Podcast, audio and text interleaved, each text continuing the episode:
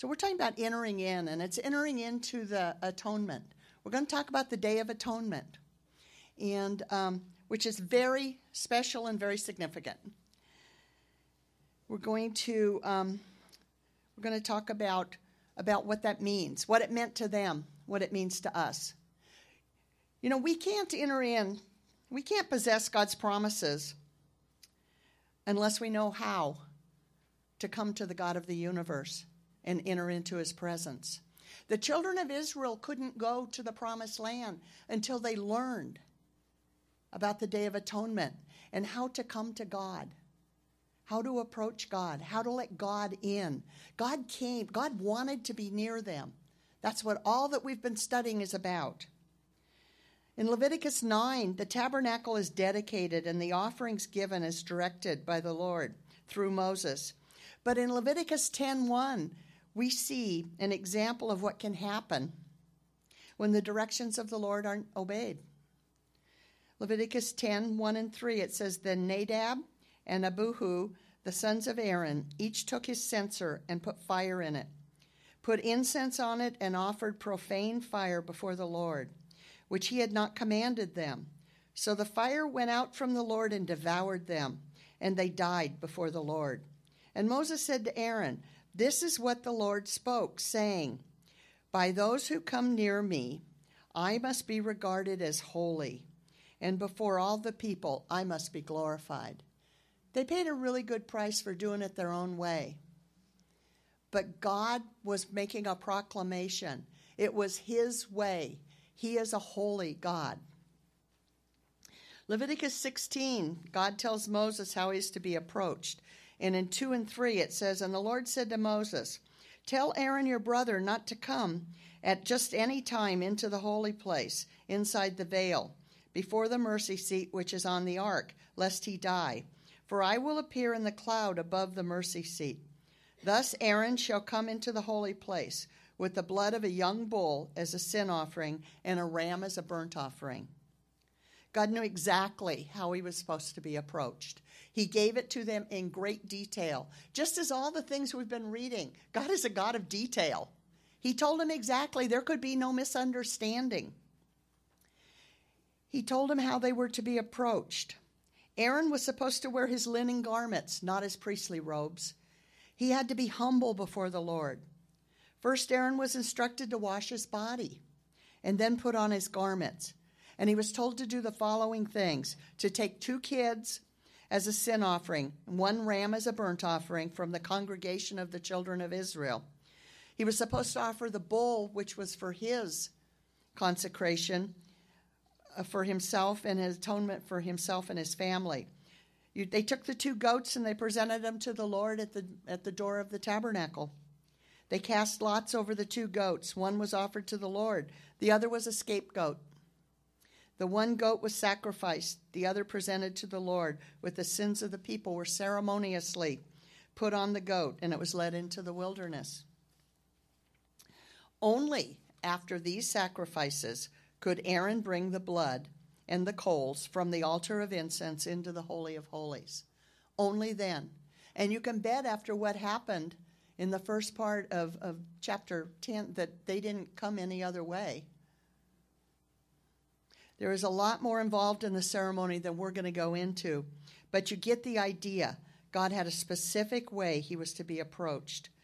You might ask, if God wanted to be near his people, why did he make them jump through so many hoops? And the answer is really pretty simple because God is holy. Scripture tells us over and over and over that God is a holy God. Leviticus 19:2 says, "Speak to all the generations of the children of Israel and say to them, you shall be holy, for I, the Lord your God, am holy." 1 Samuel 2 2, no one is holy like the Lord. Isaiah 6 3, holy, holy, holy is the Lord of hosts. The whole earth is full of his glory. 1 Peter 1 15, but as he who called you is holy, you also should be holy in your conduct. Revelations 3 7, these things say, He who is holy, he who is true, who has the key of David, who opens and no one shuts, and shuts and no one opens. That's pretty much a God who's in charge of everything. and he is holy. Revelations 15:4 Who shall not fear you, O Lord, and glorify your name? For you alone are holy. For all the nations shall come and worship before you. So you could go on and on. We could stand up here for a long time just telling you all the scriptures that say God is holy. But you get the idea. All through scripture, it says God is holy. And that's why you couldn't just waltz into his presence. God was showing the people of Israel that sin had separated them from God. Sin has a damaging impact on our lives. Look around you. It damages us physically, psychologically, and spiritually. People are sick or hurt because of sin, because of their reckless behavior. We can see that sin takes its toll on the minds of people. You know, the further you go into sin, the more you give yourself over to it, the worse it becomes, the more you want. It damages you. And spiritually, it goes without saying, it separates you from God. Because God is not, you know, He does not tolerate sin, it separates us. Our sinfulness impacts the way we view ourselves and the way we view God. God knew this and He set forth a plan to bring us to Him. We see in Leviticus a foreshadowing of God's ultimate plan. Just as we saw in the lessons on the tabernacle, God is showing us an illustration of how he planned to solve the sin problem. He's outlining it for us. And it's a foreshadowing of what he does later. Just like the tabernacle. Just what they said, what Joy said, everything points to Jesus. Atonement is the central theme of Leviticus. And in chapter 16, God is outlining the Day of Atonement, or on the Jewish calendar, Yom Kippur.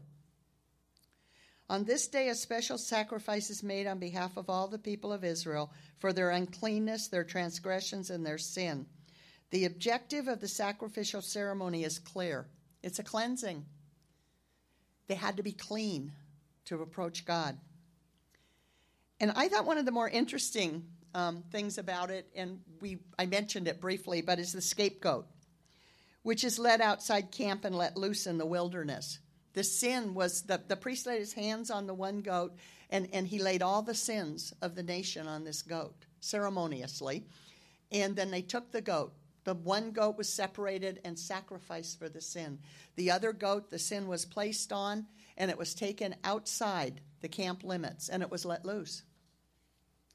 Sin was removed from the camp, but you have to note it was only removed, it wasn't obliterated because the blood of bulls and goats and lambs could not take away sin. It could only cover it. Could only cover it from one day of atonement to the next. God had reasons for what he told Aaron to do. He had him cleanse his body to remind him that he, Aaron, was unclean and sinful. By the washing and then the sacrificing of the bull, Aaron could be ceremoniously clean to approach God. Sin was not his identity after that. Sin is not our identity. Sometimes the enemy would have us believe that what we did wrong in our lives identifies us and holds us back. That it's like a mugshot and it says sinner, it says liar, cheat. But that's not our identity once we come to the Lord. All that's wiped away, and you don't have to own that. Aaron was told that when he could enter the Holy of Holies, only on the Day of Atonement. He couldn't enter any time he wanted to. And after he entered, he was told to sprinkle the blood on the altar. He was told exactly where to sprinkle the blood. It was very meaningful.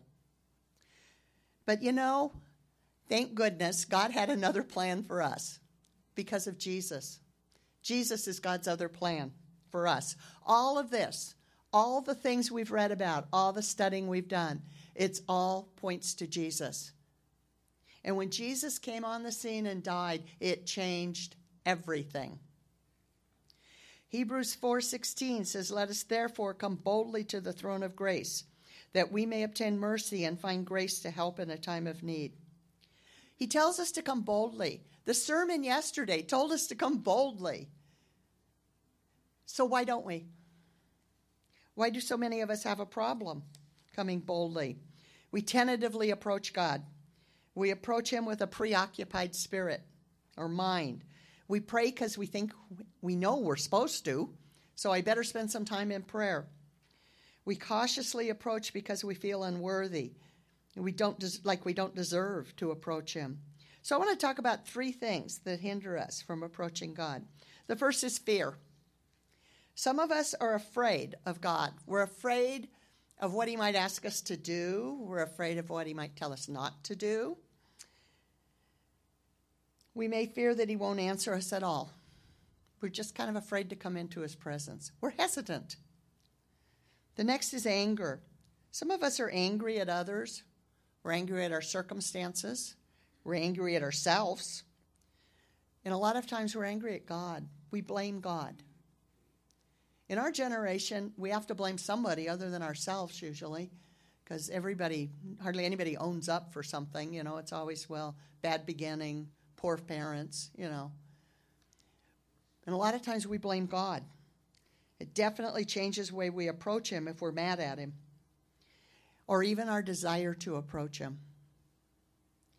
The third one is shame. It makes us feel like we have to hide from God or we try to clean ourselves up before we come to Him.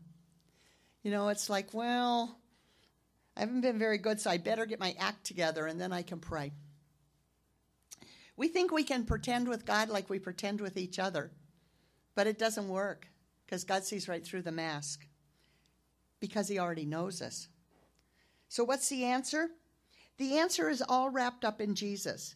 He is the reason we don't have to sacrifice goats and bulls. He is the reason we don't have to ceremoniously clean ourselves. Because of Him, we don't have to be afraid to approach God. We can bring our anger to God and have Him heal us. Have you ever been angry with God and gone and just told Him? I have. I really have. I have just, you know, until I ran out of breath, basically. And the Holy Spirit said, Are you through? Have you ever been mad at God? God's big enough, He can handle it. And He can heal us. Jesus takes away our shame along with our sin. What we need is to really understand what Jesus' death and resurrection did for us, and by faith grasp the truth of God's perfect plan. You can come boldly to the throne of grace, but you can also come freely. We don't have to wait. Anytime, any place, come directly to God.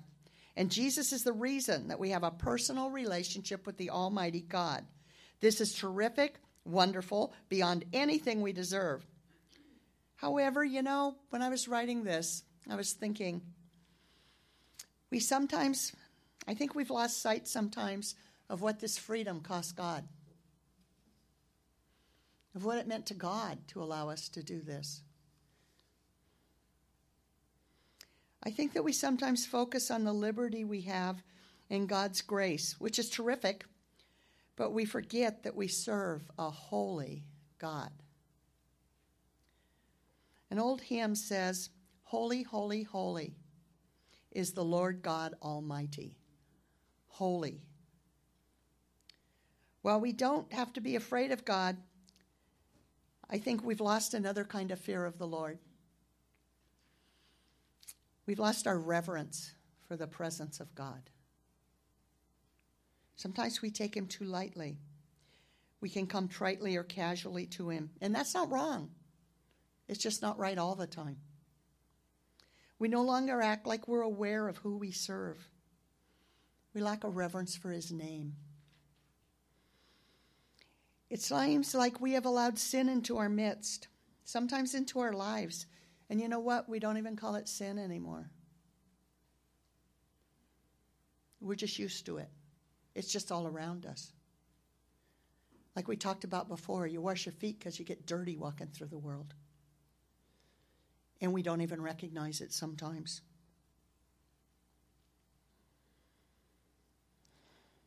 And it seems like as we do this and we don't approach God the way maybe we should, We justify what's going on around us, sometimes even entertain it.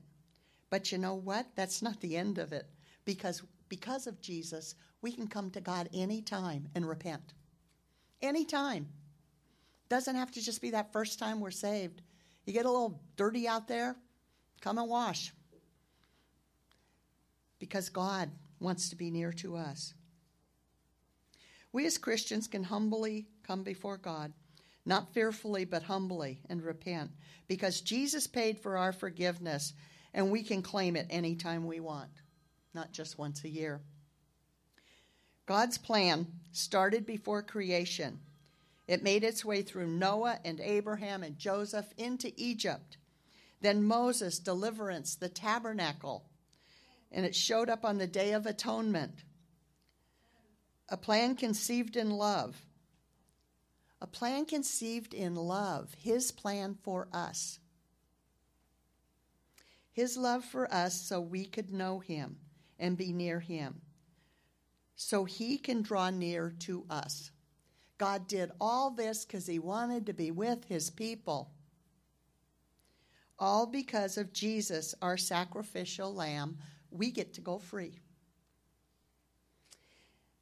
You know, that was pretty much going to be the end. But as I stopped there, all these things were going on in my mind. And I sat down and I just started to kind of write a new ending. And I was reading what I'd written, and my head filled with a direction I hadn't even considered. When we don't focus on the totality of who God is and recognize all of his facets, all of the attributes of God, I think we diminish God. And if we diminish God and we don't get a total picture of who we are in God, and as I kind of thought that out, it um, the Holy Spirit was just kind of running that around in my head, and I thought, wow, that's just I don't know. I mean, can see we can't know who we are until we really know who He is, because we belong to Him. He did all this for us. So it was about quarter to twelve then, and I thought I need to go to bed. I, I can't I can't think this through. I'm I'm too tired. So I went up to bed and I couldn't go to sleep, and I tossed and I turned. And the Holy Spirit kept running this through my head. And I said, What are you telling me? I said, What do you want me to know? I know that God is love, He's grace and mercy, totally into forgiveness. He's also righteous, and He's holy, and He's fierce. We serve the God who can part waters, who can move mountains, who can hold the world together, it says. He can also break it apart. We serve a God who can bring fire down from heaven, who was the pillar of fire, who was the, the cloud. That's our God. We serve him. He's I like all the nice attributes of God that we want to put forth, but you know, he's also the other God. Because it'd be nice if, if he, he is gracious. He does love us. Oh, so much. He is has mercy. And he's that daddy who wants us in his lap. But he's also God Almighty who says, I am holy. And as I thought about that, I thought, you know, God doesn't change his stance on sin. Just because the world did, he didn't. He hasn't walked away from justice and vengeance. I think when we view God as a total picture of who He is, then we realize that this God wanted to dwell in me. You have to personalize it. You can't say wanted to dwell in us or in the world. Own it. He did all this for you. He's that big a God, and you belong to Him. And He wanted you. Not because we need but we need to individualize this. We need to own it. When we realize who He is, we can realize and claim who we are in Him. And I, as I laid there, and I thought, oh wow. And the Holy Spirit said, think about it. Just think about it. And I'm not even going to tell you the reaction I had because I, I'm going to ask you to do something. But I know that I was totally overwhelmed to think about that God, all of that God, not just little pieces of Him, the whole God thing wanted me. He loved me. I belong to Him. So, you know what? We can pray the way Pastor Rick said yesterday. We can proclaim because we belong to that God. That God who spoke the world into existence, He tells you that you belong to Him. He loved you so much, He did all of this. And He sent His Son to die so that we got to go free. We have that authority, we have that power. You know, we have the power, we can carry out the Great Commission. We can proclaim the name of Jesus because we belong to that God. And what I want you to do is, is a shorter version of what the Holy Spirit asked me to do. I want you to close your eyes and I want you to think about God. Think about all the things you know about God, all the things you've read about God, and then personalize it. Think, that God, that God loves me. Me. Say your name if you need to. I'm going to give you 30 seconds to just do that.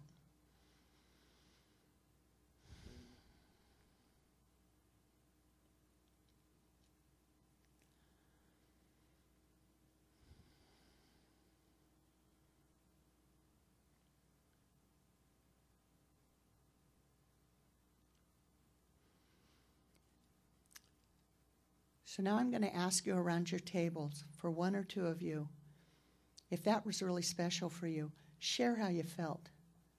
What did, what did the Holy Spirit say to you? What did that mean? Dear Lord, I thank you for this time with you. And I thank you that you care so much about us that you want us to understand how much you care about us and who you are. I thank you for your presence. Just be in our midst, dear God. Thank you. Amen.